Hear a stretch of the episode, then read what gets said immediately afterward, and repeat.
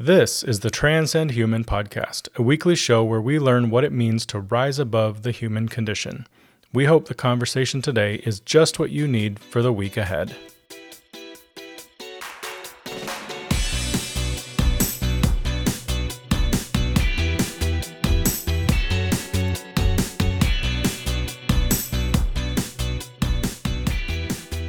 Yes, friends, welcome back to the Transcend Human podcast. It is great to be with you one last time for Transcending Eschatology. So, what is it today? October 2nd, 2023.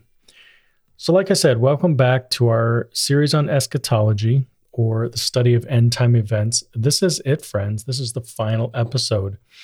Um, so let's just walk through really quickly. I know we don't do this every time, but let's walk through where we've been. Episode one was called The Doomsday Clock, where we basically discussed our social and cultural beliefs about the end of time. Episode two, called The Flip Side, we dove into end time beliefs that are based on spiritual or religious belief systems. So we looked at some of the major world religions and what they believe about the end of time. Episode three, Carrying the Torch, we talked about the history and the origins of Christian eschatology and how it can literally be traced all the way back to Adam and Eve. Episode 4, Choosing Sides, we discuss the high level categories that most Christians fall into when it comes to beliefs in eschatology. Episode 5, Making It Plain, we really jumped into some Bible passages that just talk about the end of time in plain old language that's easy for us to understand. Episode 6, called The Left Bookend, we moved into the adult pool and we walked through seven stories in the book of Daniel. And we walked through the first piece of apocalyptic prophecy. Episode 7, expanding on the statue, we looked at Daniel's second and third dreams and how they simply build upon the first one. We also introduced prophetic math and we discussed the 1260 day prophecy and the 2300 day prophecy. Episode 7, Daniel's 70 weeks. We looked at Daniel's dream in chapters 9 and 10. We refer to this as the 70 weeks prophecy, and it is a very important one, not just because of the information presented, but because of the various interpretations that we see coming out of it. Episode 9, Daniel's final vision, we looked at all the ways that Daniel's visions are connected and how they grow in complexity over time. We also discussed all relevant time periods discussed in the book of Daniel. Episode 10, we moved to the right bookend and the seven churches. So we talked about the right bookend, which is the book of Revelation, and the prologue and the first set of seven, which is the letters to the seven churches. Episode 11, more sets of seven. So we discussed the next two sets of seven the seven seals and the seven trumpets. Episode 12, the coming global crisis and a final warning we discussed Revelation 13 and 14, the sea beast, the land beast, and the three angels' messages. And then last time, episode 13, called The Final Set of Seven and the Prostitute, where we looked at the seven last plagues and we described how this illustration of a prostitute basically describes the church gone wrong at the end of time. But today, we discuss the climactic ending so today's topic the climactic ending, chapter one, the rider on the white horse, chapter two, heaven and the millennium, and chapter three, the final judgment and the new earth. Chapter one, the rider on the white horse. So in the last two episodes, we we really turned the corner and we headed toward the finish line. After looking at numerous prophecies, visions, dreams about historical events, dates, times, civilizations, kings, powers, people, periods of time, all of those types of things, we finally hit the point where we are looking forward. Looking forward is the goal. Now, I know there have been teasers along the way. So it all started with Daniel 12, right? The dream about the huge statue. For Daniel, it was all in the future because the head of gold stood for Babylon, the very civilization he was living in. But for us, reading Daniel 2, it's like 80% past and 20% future, right? So you have Babylon, Medo Persia, Greece, Rome, Rome splitting into 10 kingdoms, and then this final kingdom, which is a rock cut out of a mountain that smashes all of the other uh, kingdoms. So we're probably living somewhere in the fifth civilization, right? The one where Rome has been split up into 10 kingdoms. Obviously, it happened in the past, but if it continues until the end of time, then we're somewhere there in the middle of all that. And obviously, God's kingdom has not arrived yet. And this is how most of the prophecies in Daniel worked right? There was a bunch of information about the past, and then there was a little taste of what's coming in the future. Then, when we get to Revelation, mostly the same thing if you interpret Revelation as historicists do. So, the letters to the seven churches, for example, if you interpret these to be blocks of time since the death of Jesus, six are in the past, and we're living in the seventh, right? That final church age, and there's a very small piece of that last church age that is talking about the future. But when we move from the seven trumpets into Revelation 13, that's when things really changed, right? From there on, it's pretty much all future. We learned about the beast from the sea, we learned about the beast from the land. And while we're given some historical information in order to identify who these powers are, that history really isn't the point. The point is how these two powers come together at the end of time to force the entire world to turn from God and worship Satan. Now, we learned about things like the 144,000, the three angels' messages, and really a final harvesting of the earth. Then we learned about the seven last plagues, all of which are coming in the future right? We learned about the prostitute or the church at the end of time that will be preaching and teaching things that go against all of the things that God wants us to do as humans.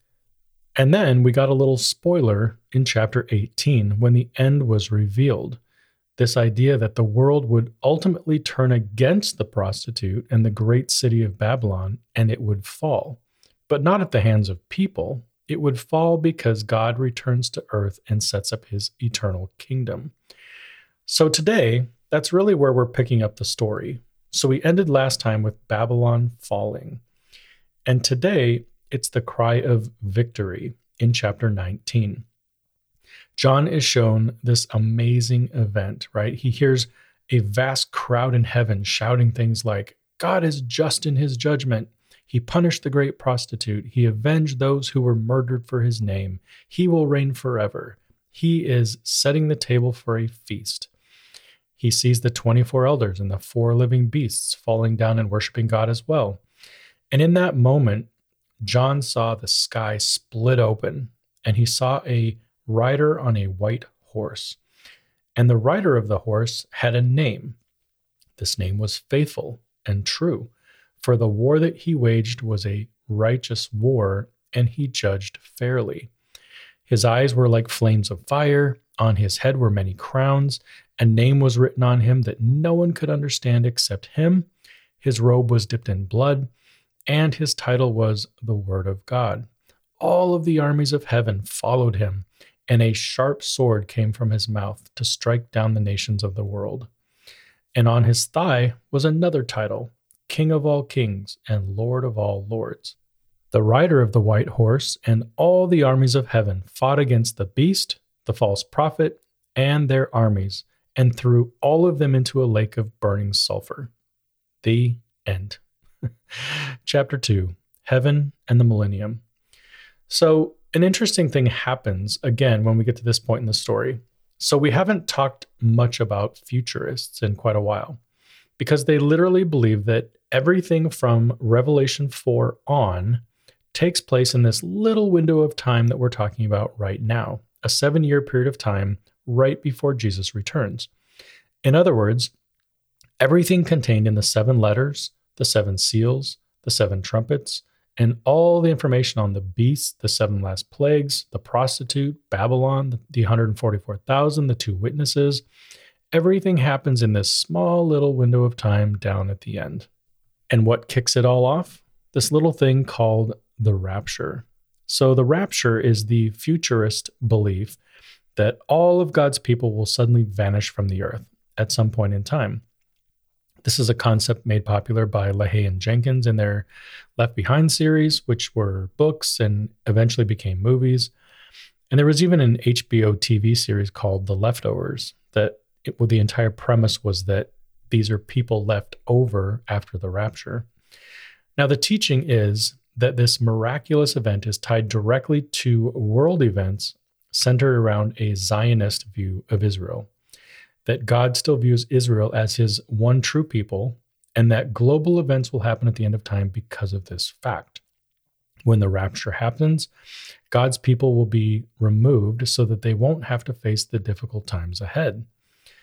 For three and a half years, the world will actually seem to get better, right? Um, powers will align, things will start to heat up, but it'll all look like it's headed in the right direction. Then, at the end of the three and a half years, a covenant will be made which literally blows everything up.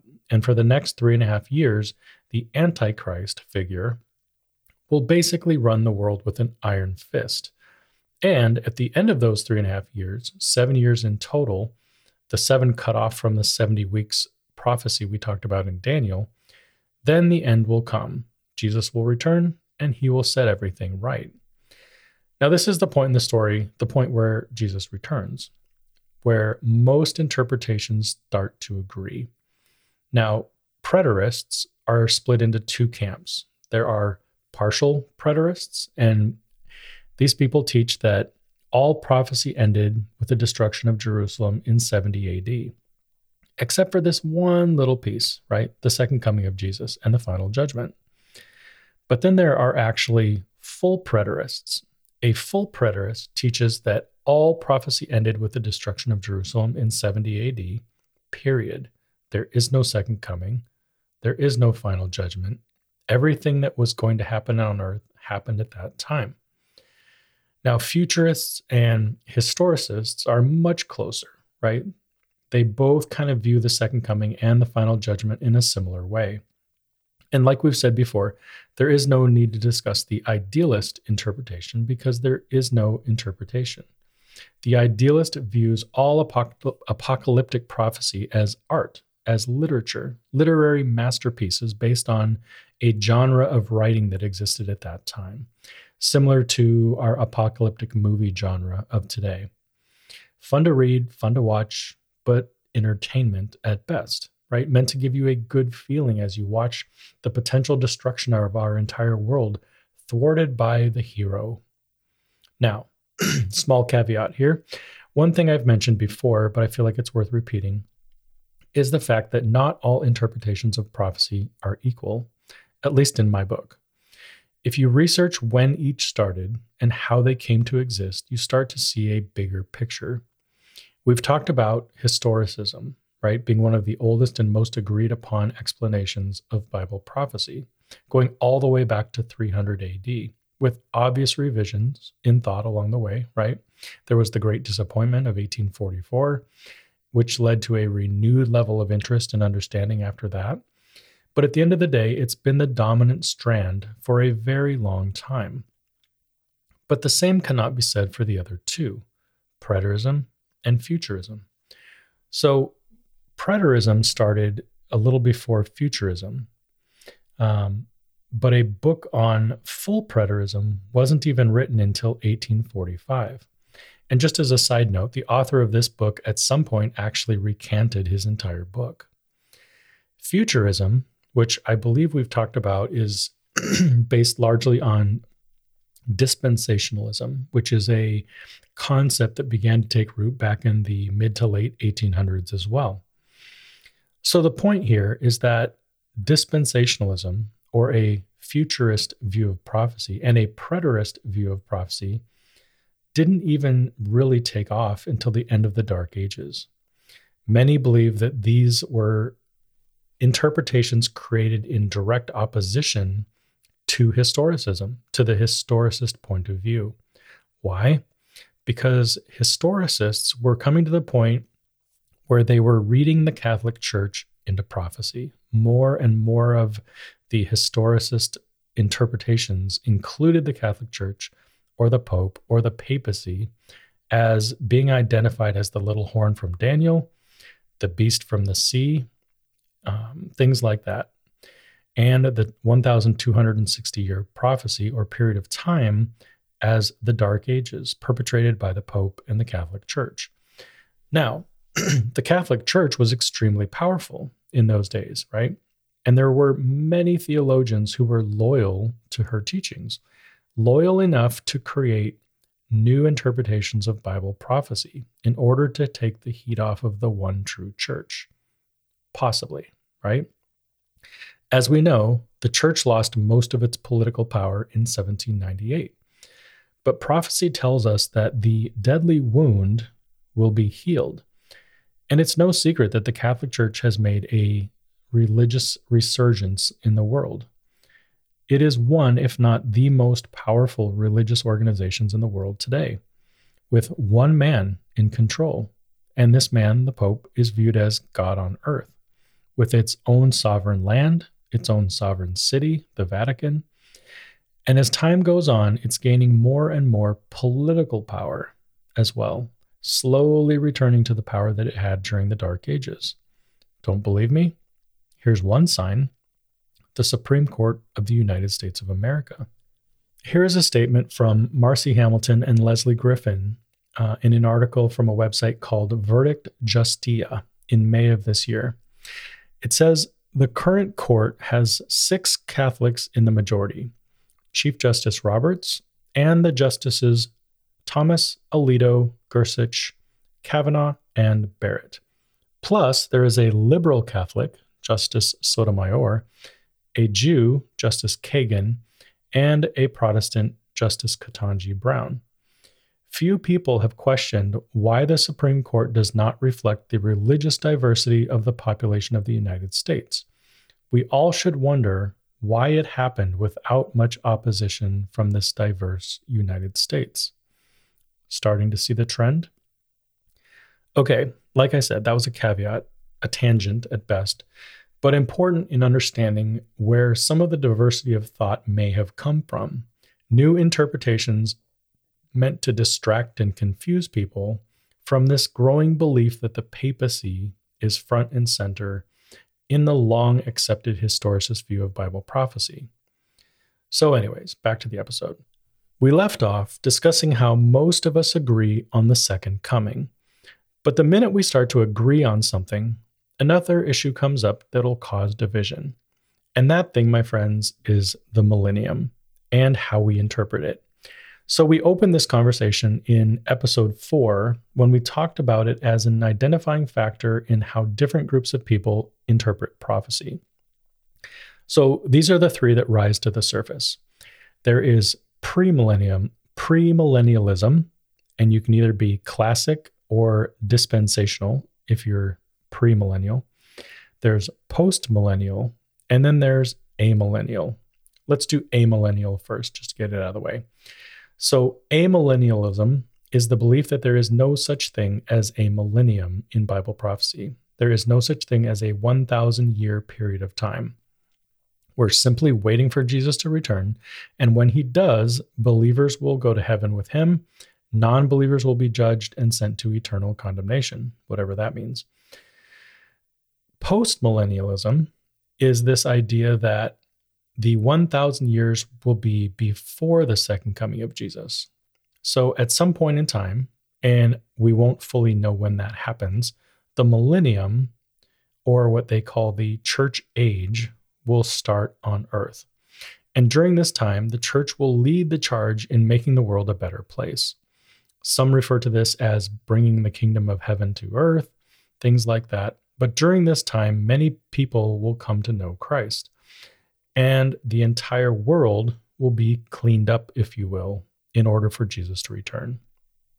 So that's post millennialism. Now we'll end with premillennialism because this is probably the most um, the most accepted view, although there are two different views of it. So let's start with the classic or the historic version of premillennialism. So, this belief teaches that the millennium, or a 1,000 year period of time, will happen right after Jesus returns. The earth is barren as the rider of the white horse and his armies completely burn it down. Those with the seal of God are taken to heaven for a thousand years. Then you have the dispensational or the futurist view of premillennialism, and they teach that the rapture will happen at some point out of the blue. Then there will be a very defined seven years of tribulation. Then Jesus will return, and the 1,000 years will begin at that point, but most likely right here on earth. So there you go, the differing beliefs about, about the millennium. As I've said before, I lean historicist, and in this case, I lean classic premillennial historicist. For me, it's largely based on the book of Revelation in order, right? And trusting that it was written that way to suggest how and when things should happen. I don't believe the book is trying to fool people or that it's written out of order on purpose so that we have to figure out how to arrange it or rearrange it to make sense. I believe it's there for a reason. and in this case, this is the order that it suggests to me. Revelation 13 the world starts to spiral. The Catholic Church and the United States form some sort of unholy alliance, resurrecting the papacy of the Dark Ages. And this power is once again religious and political, forcing people to make final eternal decisions by either taking the mark of the beast, which is a sign that you are basically offering your allegiance to the one world government, or you receive the seal of God, the sign that you have chosen God over the one, one world government and what it's asking you to do.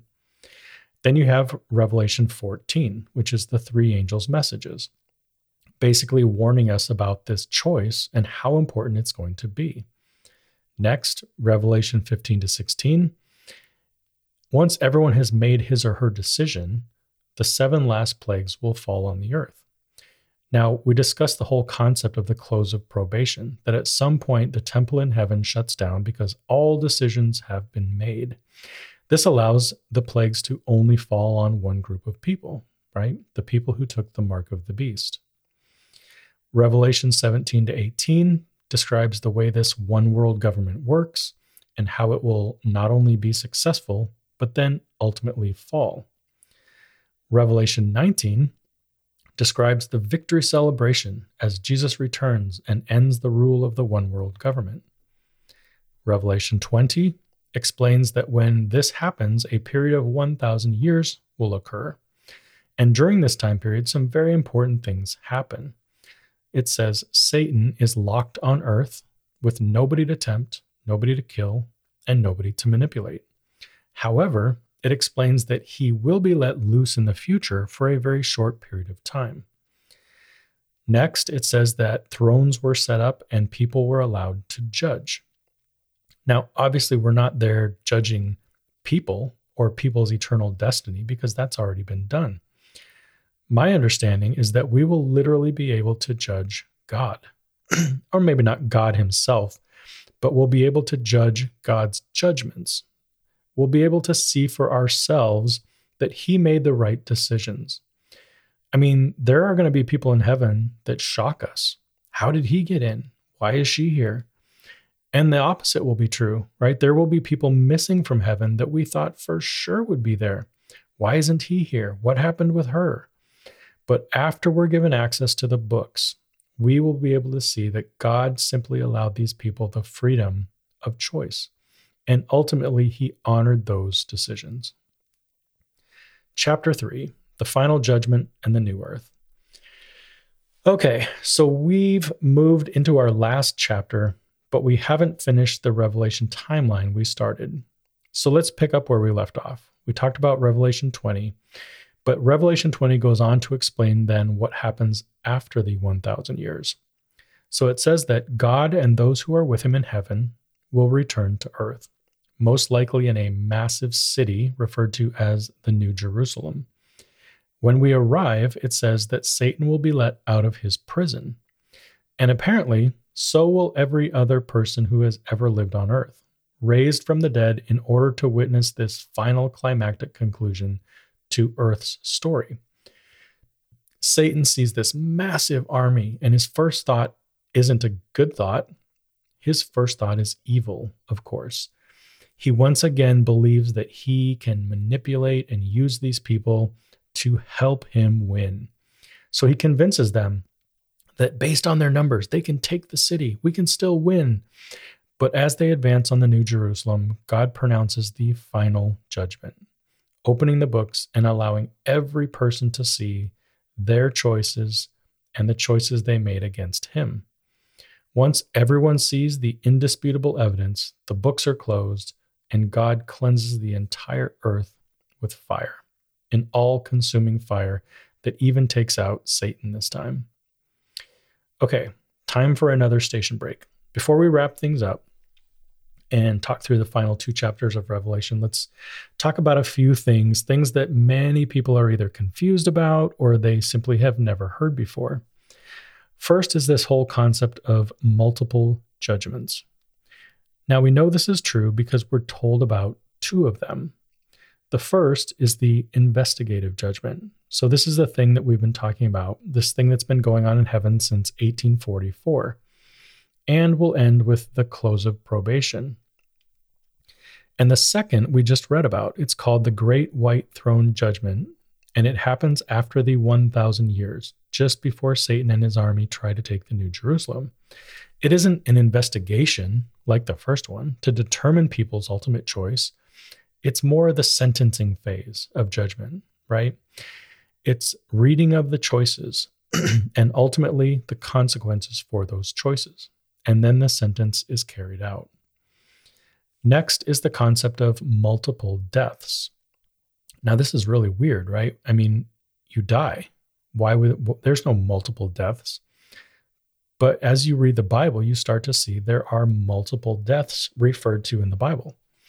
We know this because one of them was described here in Revelation 20:14. It says, "Then death and the grave were thrown into the lake of fire. This lake of fire is the second death." So it's pretty clear that the first death is the natural death that we all understand. Thanks to the sin virus and the human condition, we live for a while and then we die. That's the first death. But at the end of the 1,000 years, if everyone is resurrected, every living being, uh, you know, from the beginning of time until the end of time, all resurrected in order for the great white throne judgment to occur, when that's complete and the lake of fire covers the earth, that is what's referred to as the second death. Next, you guessed it, there are multiple resurrections. So Jesus was resurrected on the third day after he died. There have been one off human beings resurrected. Think about Lazarus. Think about the people who were resurrected with Jesus when he was resurrected. Um, if you don't believe me, read Matthew 27 51 to 53. And then there are two big ones, right? The two big ones at the end we refer to as the first resurrection and the second resurrection. The first resurrection is when Jesus returns. It says, Those in the grave who chose God will be resurrected and caught up in the sky with him, along with those living who chose him. And then there is this second resurrection at the end of the 1,000 years, the one we talked about, where God raises every living being who has ever lived and chose against him, unfortunately, they will be resurrected so that they will be able to see the full weight of the choice that they made. Now, obviously, the Bible suggests that the second resurrection and the second death are not things that we want to be part of, right? Next, we have the state of the dead. And while we could do an entire episode on this, let's just summarize it here for now. So, within Christianity, there are really two views on what happens when you die. Some believe that when you die, your soul leaves your body and it goes somewhere. And the other belief is that when you die, you return to the earth and you simply sleep in the grave until Jesus returns. For me, the whole sleeping in the grave thing is the most logical because the soul leaving the body creates some really big problems. Like if a soul leaves the body and goes to hell, why would there need to be a second resurrection, a second death, and all of that if you're already existing in eternal punishment. And if a soul leaves the body and goes to heaven, why on earth would they want to return to their old body just to be raised in the first resurrection and then to go back to heaven? And if God allows us to look over the books during the millennium, then what are these souls doing until then? If you think through it logically, death as a sleep is really the only logical explanation, given the way prophecy plays out at the end of time. And finally, we have the doctrine of hell. So some believe hell is a very real place where bad people go and it'll, it will be there forever and people will be burning in torment forever. Some people believe that hell is eternal separation from God and that the effects of the lake of fire are eternal, not the burning part. Again, the idea of souls leaving the body and an eternally burning hell both come from pagan beliefs, Greek mythology, and the teachings about Hades and the underworld where the dead go. Again, if you run into these beliefs, if you run these beliefs through the filter of Bible prophecy and how things shake out at the end of time, the idea of an eternally burning hell doesn't make a lot of sense. In Revelation, it explains that the New Jerusalem comes down, Satan is loosed, the dead are raised, then you have the great white throne judgment, and once it's completed, a lake of fire happens. And what happens next? Revelation talks about the New Jerusalem coming down and planting itself on earth. And what would the point of that be if earth was a bubbling, churning mass of fire, right? If you if you pay attention and read Revelation carefully, you'll see that it explains that the New Jerusalem comes down and that the earth had been reborn, so to speak, that the old heavens and earth had passed away, and the new heavens and new earth were now visible. The assumption being that creation, part two, happens once the lake of fire burns out, suggesting that the lake of fire, or hell, is an event. It happens and it's done, which allows God to recreate the earth as it was in the beginning. And then God adheres to or adheres the New Jerusalem to the earth, making it literally the center of the known universe. And then there is the telling explanation in Malachi 4 in the Old Testament, where it says, The Lord of heaven's armies says, The day of judgment is coming, burning like a furnace. On that day, the arrogant and the wicked will be burned up like straw. They will be consumed roots, branches, and all. But for you who fear my name, the Sun of Righteousness will rise with healing in his wings, and you will go free, leaping with joy like calves led out to pasture. On that day when I act, you will tread upon the wicked as if they were dust under your feet, says the Lord of heaven's armies. Sounds pretty legit to me that hell is not an eternal event, but an event whose result is eternal. Okay, thanks for indulging me in that short list of very important items. Important because they all overlap on some level. People have some pretty wild and crazy beliefs about some of these things, but if you run each and every one of these through the filter of Bible prophecy, it isn't very difficult to find the right interpretations for each. Okay, that said, let's get to the good stuff. So, the last two chapters of Revelation we're not going to read through each one verse for verse, um, but I want to pull out some of the amazing things that are presented within these two chapters, starting with the New Jerusalem. So when you read when you read chapter 21, it's a literal explanation of the entire city, the shape, the size, the metals, the gems, just a crazy explanation of the way that the New Jerusalem is going to look on earth. It says that this city is full of shiny, happy people. There's no tears, there's no pain. These things are said to be gone forever. We know that God sits on his throne within the city. Uh, the city is described as the most beautiful thing anyone has ever seen. And there's no temple, there's no church, no synagogue, because God lives in the city, right? There's no longer a need for those types of things. There's no longer a need for celestial bodies like the sun, the moon, the stars, because God's light sufficiently illuminates the entire universe. It sounds to me like there will be no night, right? Which some people might view as a negative thing. But my guess is that we'll have so much energy and we'll never be tired. So why would we want to sleep, right? It won't even be a thought in our brains. And finally, evil will no longer exist. Nothing is cursed, nothing is evil, nothing is bad. And John sees all of these things and he is told, You can believe all of this. It will come to pass very soon. So John finishes by explaining, I, John, heard all of these things. I was told not to lock any of it away because the time is short. God is coming quickly and his reward is with him. Let's land the plane. Friends, we did it. We made it through, and it only took us 14 episodes. I know this was a massive departure from what we typically discuss, so apologies on that, but also a word of thanks for indulging me and allowing me to do this. In a million years, I never thought that I would be discussing my thoughts on Bible prophecy with people, much less on a public podcast for the world to hear.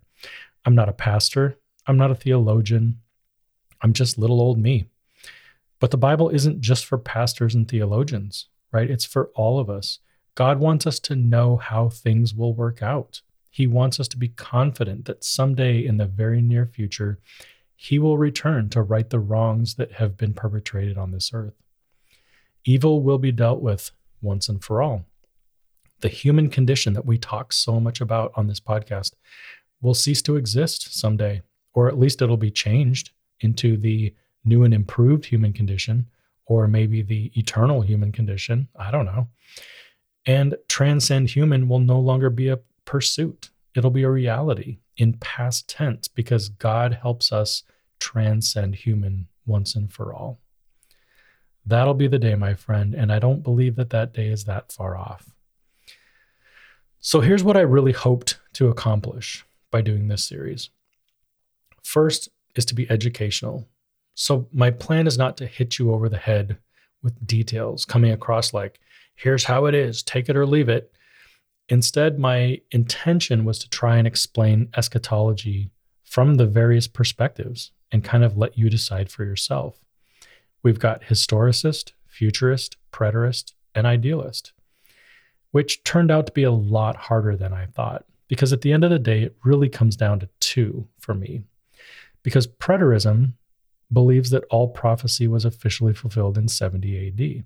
So there's really no point in walking through this interpretation if there's nothing to look forward to. And then you have the idealist view of prophecy, right? That it's nothing more than literature, something to read and get good vibes from. So we didn't really need to spend much time there either. For me, the historicist and the futurist interpretations are the only two that really are worth having a conversation about. And I'm sure that became very evident as we went on. Because we spent most of our time going back and forth between these two interpretations. Number two, I wanted to be transparent. In other words, I didn't want to just be educational, as if I have no skin in the game. I do have a specific set of beliefs. They definitely lean historicist. So I did want to be honest about that. And the version of historicism is even a bit more unique right? With a little Seventh day Adventist flair thrown in there for good measure. Number three, I wanted to be positive. So many people view Bible prophecy as doom and gloom, like every other apocalyptic movie they've ever seen. Sort of like watching the movie San Andreas if you live in Orange County, California.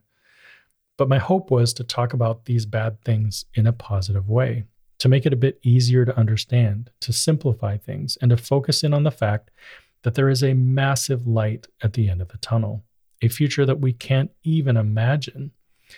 I was listening to a podcast um, episode earlier this week, and the guys made this statement. They said, If your God is smaller than nature, if your God is smaller than the universe itself, you don't have the right view of God. After all, if God created the universe and we can't understand it, how much less should we know about the one who is able to create it? And for me, that's just that's just the tip of the iceberg, right? And that's the way that I've started to view heaven or whatever it is that comes after life on this earth. If he's in charge of it, if he created it, I'm not going to understand it. unless he explains it to me someday when I get there. And it's also important to understand that no matter how we view heaven, with our limited minds and our limited capacity, we're never going to fully comprehend how amazing it's going to be. We're going to get there and it's going to be a hundred times better than anything that we could ever make up in our heads. Number four, I wanted to be humble. So I need you to know that I'm not an expert on this subject, right? Just like you, I'm wading through it. I'm trying to understand as best as possible. I know it's hard, and we tend to think that we need a degree in theology just to understand it. But I don't think that's what God's asking us to do.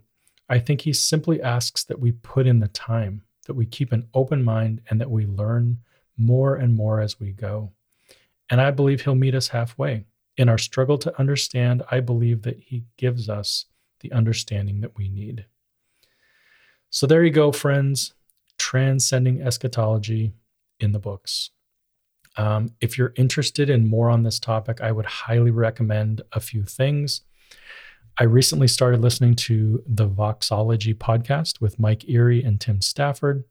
Uh, these guys walk through the book of Revelation in detail. You just have to find the Revelation playlist, and you can literally listen to episode after episode back to back. Um, they have interviews with some amazing people as well. Really good resource. Um, a recent book that came out this year, Revelation for the Rest of Us by Scot McKnight and Cody Matchett. Um, these guys were interviewed on the Voxology podcast, and so they kind of have a similar uh, view on the book of Revelation. Now, I'm going to be honest, I don't agree 100% with the conclusions that Mike Erre comes to, Tim Stafford, Scot McKnight, Cody Matchett.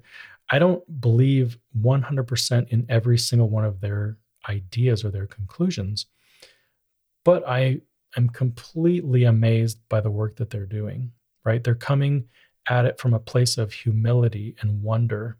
And at times, I think that might be the most important piece of the puzzle being humble and reading the Bible with a sense of awe and wonder. Another thing that I've learned about myself is that I'm no longer looking for people who believe exactly the way that I do. I'm looking for people who have done their own research and humbly are trying to understand things as best as they can.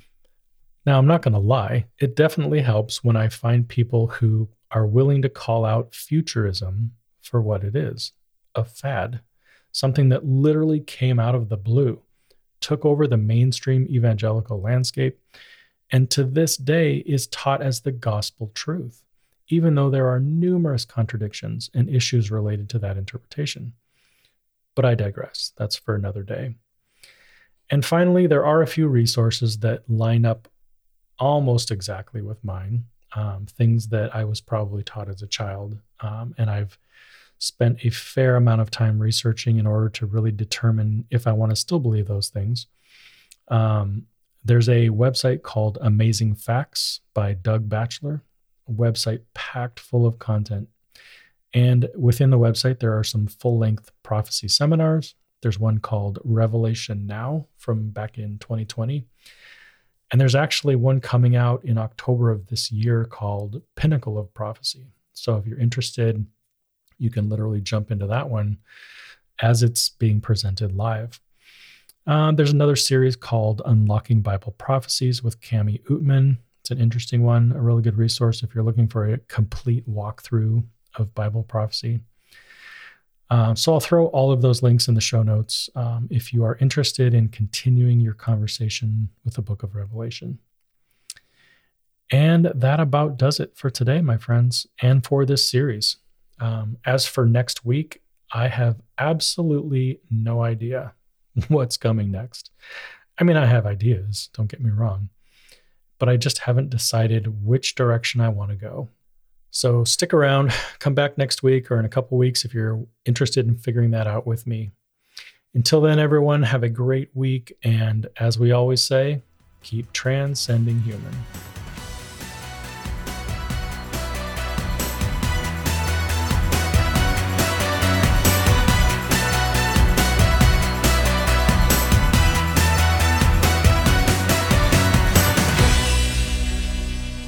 Thank you for listening to this episode of the Transcend Human podcast. If you're interested in the show notes for this episode, head on over to transcendhuman.com forward slash podcast and navigate to the episode you're looking for.